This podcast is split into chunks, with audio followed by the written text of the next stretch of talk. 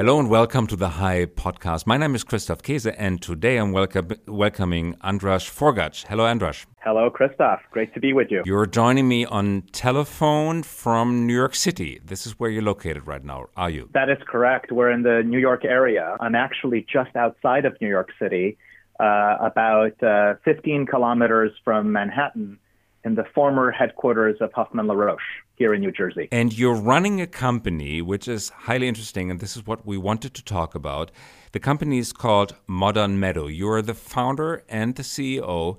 You are a serial entrepreneur with an amazing record, which we're going to talk about later. But let's focus on Modern Meadow before. We have met through a mutual friend, one of your investors, Klaus Hommels, and he has introduced you to me. And we recently met in Berlin at the Weltwirtschaftsgipfel here in Berlin, and I was absolutely thrilled by what you do because what you do is leather which is not made out of animals but is produced in a synthetic way. Do you want to elaborate a bit on what Modern Meadows is doing? We, we've developed a way of producing uh, materials with the building blocks of nature that are inspired by leather and made with some of the, the same building blocks that go into traditional leather, but as you mentioned, without animals, right?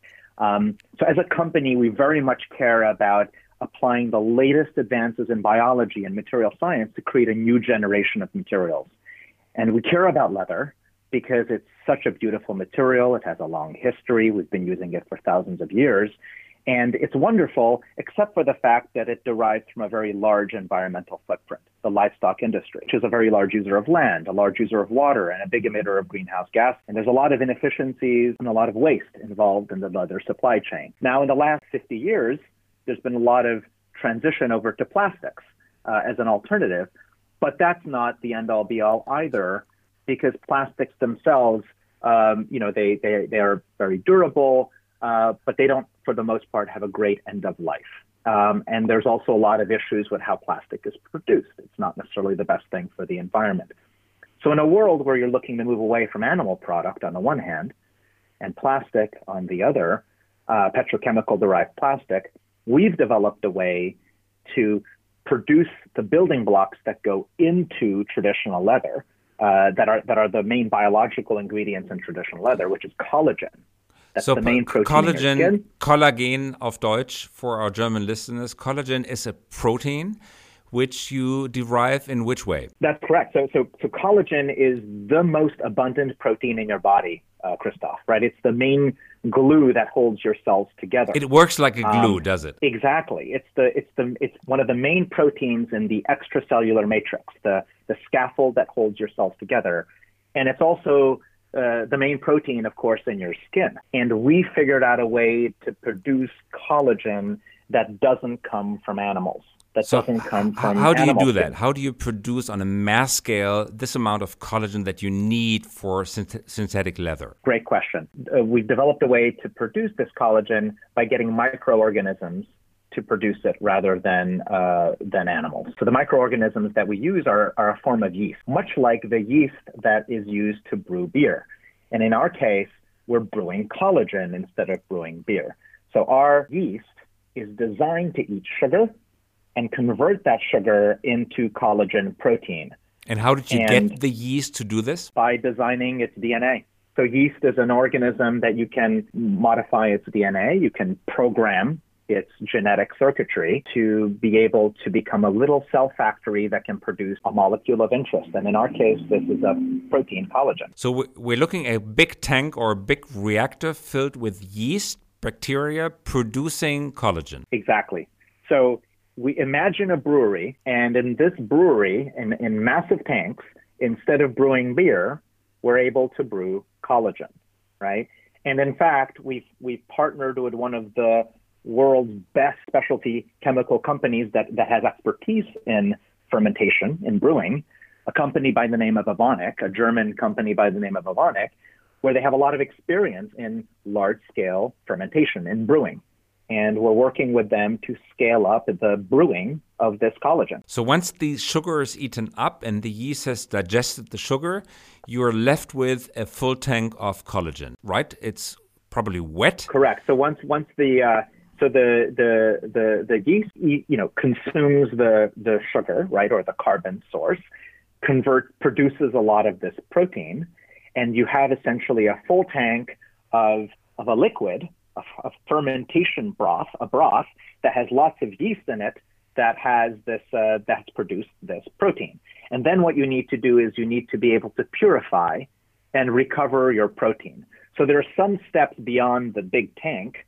There's there's there's some steps that are uh, all about how do you extract then that protein and you make sure that you end up with that protein in a pure form, a powder form that you can then convert into material.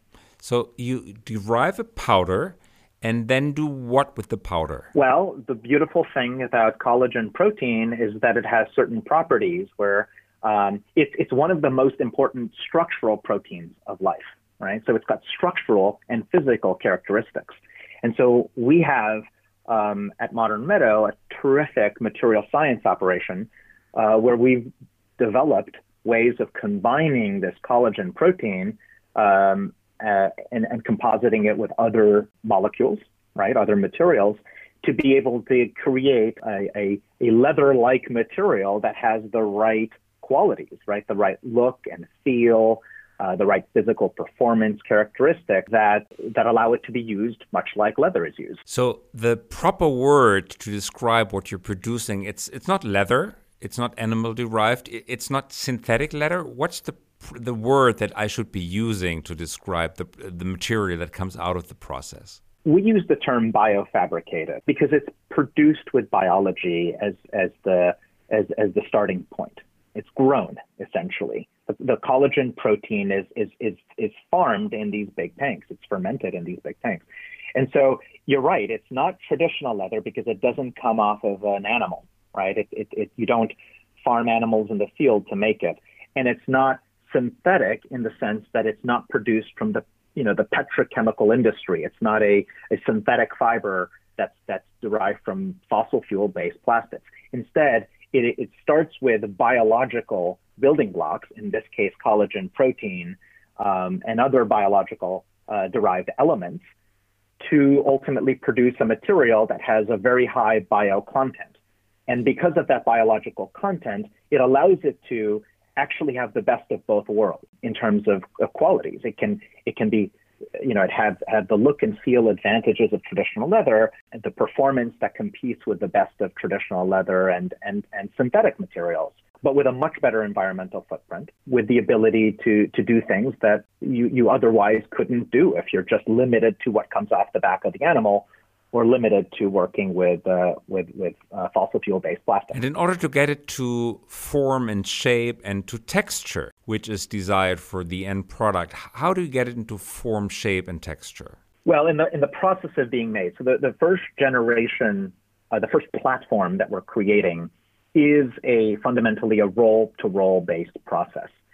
So in the, in, in the course of, of, of, developing this technology, there's multiple ways that we can assemble the proteins to make materials. But the, the very first technology approach or platform that we're scaling is a roll to roll based process.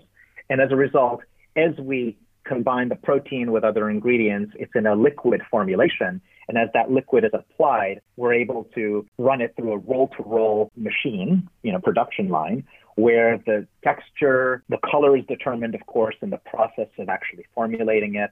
But the texture is derived from that roll to roll process. You know, the thickness of the material, the physical qualities of the material are very much derived from how you actually convert this formulation into a, a sheet based material. And when we met in Berlin, I asked you whether the leather shoes you're wearing uh, on that day were made of your own leather. You, you said no, but you then pulled out your wallet and said, This wallet is made out of my material. And I, you, you handed it over to me. I must say, it felt like leather. It looked like leather. It was as smooth. Uh, I tore it a bit. It withstood the tearing. So it, it I, I couldn't have told the difference. Uh, even the smell was somewhat like natural leather. Like if a leather expert, I'm not a leather expert, of course, but if a leather expert looked at the material, would he or she be able to tell the difference? Yeah, and our point of view has always been let's take what we love about that material and build on it. Because by being able to innovate on that material at a molecular level by being able to design proteins and assemble them and, and tune the properties of our materials at a molecular level, we're able to take what we like about leather and build on it and do new things. So imitation is not the goal for us. Inspiration is the goal for us. So I um, I appreciate you saying that you that you that you felt that it was very leather like and that it looked like leather and it had you know very much the qualities that you appreciate about leather.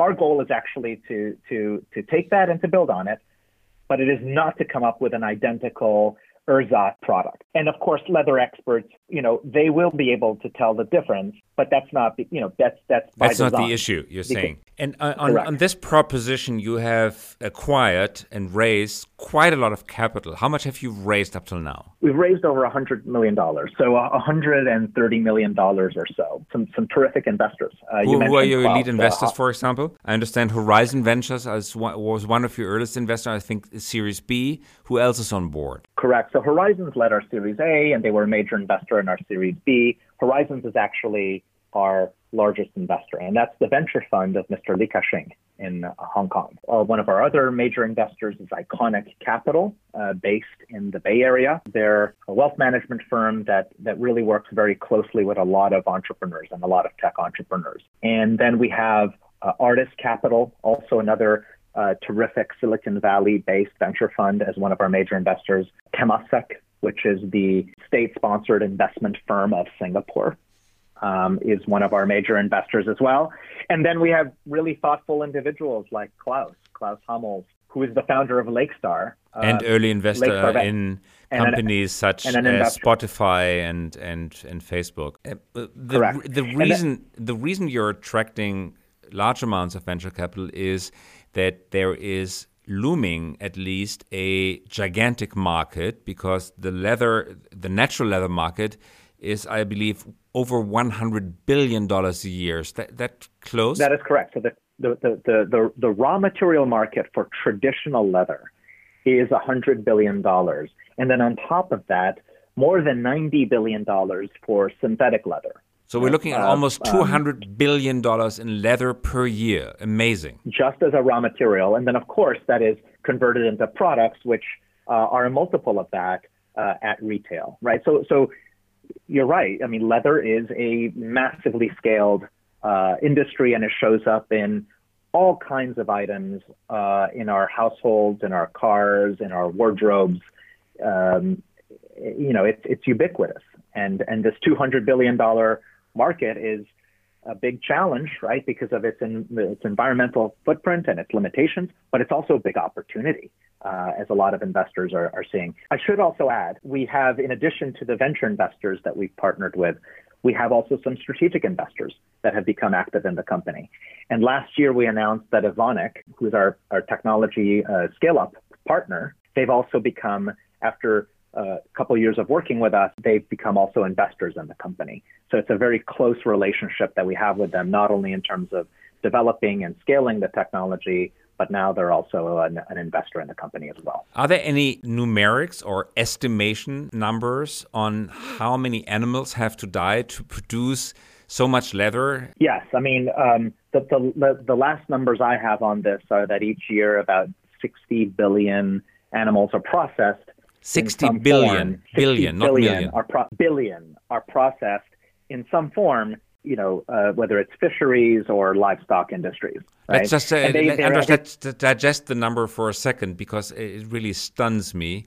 This is 10 times the world population. There are roughly 7 billion people on Earth, and these 7 billion Correct. people on Earth are, let's say, consuming or killing, uh, to be more blunt. 60 uh, it's 60 billion. So, on each individual human stands for the killing of 10 animals to produce not only to produce leather but but other materials as well like like meat this is to produce our exactly to produce meat of all kinds of course to produce dairy that's for the the subset of this that is livestock specifically or, or cattle um, and then leather as well uh, the livestock industry so so cattle of course which you know cows which are the main source of leather that's of course a smaller fraction of that 60 billion i would say that's more on the order of uh, 1.5 billion or so. I don't know the exact number, but it's somewhere between 1 and 2 billion. Uh, the, the, that's the, the, the, size of the, of the cattle industry uh, globally. Um, and of course, the main source of leather is cattle. Now, there is a market, of course, for more exotic leather, alligator, crocodile, snake, stingrays, ostriches, etc. But the main source of leather by volume is that, you know, 1 billion and change uh, cattle in the world. So, in a realistic scenario, how much of this market could be substituted by biofabricated leather? Let's say 10 years. I mean, the, the scale of these industries are so large that the goal even if even if our technology represents 1% of that $200 billion market in 10 years time it's a $2 billion opportunity. And i think we can do better than 1% if you can make if you can make new materials that don't involve harming uh, livestock and all the inefficiencies and all of the waste that associated with that. And if you can make new materials that actually have much better performance and aesthetic qualities than the fossil fuel derived uh, synthetic alternatives. If you can compete with the best of what traditional leather and synthetic leather can do, and you can do it at a scale and a price point that is competitive in the market, I believe you can eventually get more than 1% of that large $200 billion market opportunity. Where's pricing right now? You're not, you're not producing at industrial scale yet, if I understand it correctly. Well, we're not. We're just starting pilot industrial scale production this, this is that's the point of this year is for us to really build out and operate our supply chain and to and to operate at that pilot scale, right? So that's the the focus uh, this year. We're not selling. Just to be very clear, um, we are making sample quantities of our materials, and of course, we're doing all kinds of application development and prototyping, and we're engaging with brands. We have great brand partners that we're already working with, but our materials today are not for sale commercially. It is a, a, business development relationship currently, not an immediate sales relationship currently. Uh, yes. That'll and, change throughout sure. the course of the year. But that's why today I can't say that a square meter of our material is available in this color and available at this price point. Price point. I can tell you what we're targeting uh, by the you know second half of the year okay. and by the end of the year. What, what price are you targeting? We're targeting a price that's competitive with premium leather. Okay, so it, it is already has come to a point where it becomes affordable and commercially viable substitute for natural leather. Correct. And the beauty of natural leather, um, the, the beauty of traditional leather is it's not one commodity material. There's types of leather that are very low end that sell for um, that sell at, at almost scrap prices, right? Um, and that, that are fairly low quality, um, especially because a lot of meat production these days uh, comes at the expense of the quality of leather, right? The more that you're concentrating animals to be able to grow meat efficiently, that means you're having animals raised surrounded by barbed wire and insect bites, and uh, and that means that their hide uh, and the leather ultimately has scars and imperfections. So there's a lot of low quality leather in the world. That's not what we're competing with. But there's also types of leather that are, you know, premium, high end leather and luxury grades of leather. Leather can get as expensive as thousands of dollars per square meter and certainly hundreds of dollars per square meter.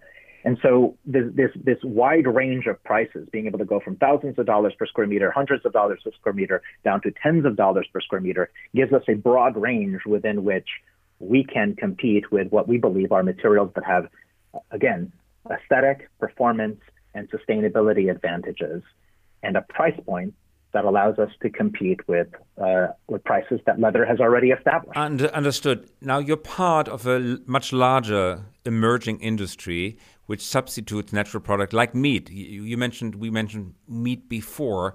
There are some uh, significant companies in the meat market, which is adjacent to your market already, like Beyond Meat, for example. A number of IPOs have either come up already or are in the pipeline. I mean, it, it certainly looks like something is happening within the last several years that is different in quality than what's happened before, right? There's been plant-based alternatives to meat for decades, for you know, even longer. But the kinds of products that have been developed by companies like Beyond Meat and Impossible Food are creating a consumer experience that is different in quality uh, than what's uh, what's come before. So there's a lot of excitement about it. These are companies, by the way, that we know well. Uh, they're entrepreneurs that are incredibly passionate, that bring great um, love of product and, and technology to these consumer opportunities. And that's also what drives us, right? So there's companies that are driving this kind of innovation in food.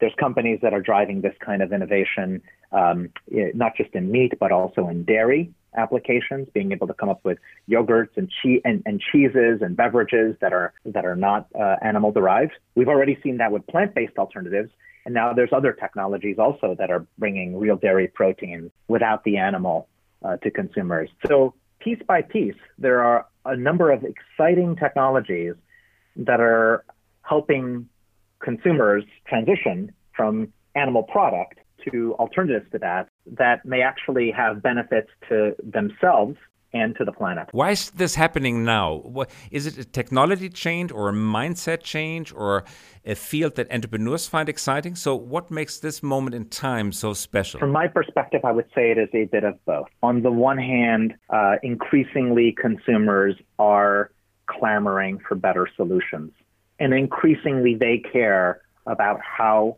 products are made and what they are made from. So that is something that it's always been the case, but the degree to which consumers care about that today is different than how it's been a decade ago. And as a result, within larger companies, within brands, the question of how materials are sourced is a, is, is, is a question that's asked of CEOs these days. So CEOs themselves are thinking, what are my products made of? Whereas perhaps a decade ago, it was not a CEO level question. It might have been a question more for the purchasing department or the supply chain, uh, uh, you know, the industrial directors. So, so there is a demand side to this that has changed, but there's also a supply side to this that has changed. There are certain technologies that um, that ha- would would not have been really feasible or cost effective to bring to consumer markets 20, 30, 50 years ago. So take for example what we do. We are a biotechnology company innovating in new materials for consumers, not for medicine. The biotechnology industry in, in you know in fact started in the early 70s. A lot of the foundational research in the biotechnology industry actually happened in the building in which I stand right now. This is the Roche Institute of Molecular Biology it was started in 1971, and it was run by you know really famous scientists and had Nobel Prize winners working on what does DNA mean for human health. This is the building in which they really discovered interferon, and they did some of the foundational work to understand how is it that our understanding of DNA can create a whole new class of medicine. Understood. So, of course, that, that it plays out first in medicine because that's where you're price insensitive right, to these technologies. And then, of course, biotechnology played out in crop science and, and, and biofuels and other applications. But the toolkit is now becoming so powerful around being able to design with DNA that it is addressing consumer applications as well. And that's where we come in. Andras, as mentioned before, you're a serial entrepreneur. You started earlier a company in 2007 called Organovo, which is a 3D bioprinting company which I think went public in 2012, and it produces human tissue for commercial applications. And this company, if I understand it correctly, you also founded and ran with your father, Gabor, who was uh, uh, also your business partner. Uh, in your current business, father and son are co-entrepreneurs. H- how does this feel? I founded, I co-founded three companies with my father. Where in each of these companies, he is the mad scientist, uh, and I'm the crazy business person. And you're right. The first company was a company, Organovo, which was based in San Diego, where we actually had two other co-founders as well, uh, Keith Murphy, who was our founding CEO, and Eric David, who, who joined us as our chief strategy officer. It really was the work that, that, that the team did at Organovo that gave us inspiration for Modern Meadow because Organovo was a company that, that pioneered the 3D printing of human tissue for medical application. We were able to essentially make little livers, kidneys, skin tissue, and other tissues that pharmaceutical companies could use as models of, of, of, human organs to test and develop new drugs. So you can actually get data on how a new drug would behave in a preclinical setting before you go into clinical trials, human clinical trials. And, and because it's a real tissue model, it gives you much better data than just a petri dish of loose cells with no structural biology to it. Now, if you can do that, if you can create models of human tissue or skin, for example, that's good enough for L'Oreal to test new cosmetics, it's not a crazy leap of the imagination to ask yourself the question if I can make skin, can I make leather? And if I can make uh, muscle tissue, for example, can I make meat? And we started having some of those um, questions asked of us, started debating those opportunities while we were still growing Organovo but it was very much out of scope for a medically focused company. So I, I became a venture investor. So after founding Organovo, I became a venture investor. I stayed on the board of Organovo, but my in- investing activities uh, took me from New York to China. And I went to live in Shanghai for a year and a half after traveling there for a number of years. And it is while I was living in China that I appreciated the opportunity for, for new kinds of innovations in, in consumer applications because I saw that the Chinese economy was booming. There was a growing middle class. People wanted to buy better and better products. They wanted to eat better and better food. But of course, a lot of that growth came at the expense of the environment. So I, I, I, really was just consumed by this question what if we could make animal products without the animal? What if we could grow meat without the animal and grow leather without the animal? Using some of the, the insights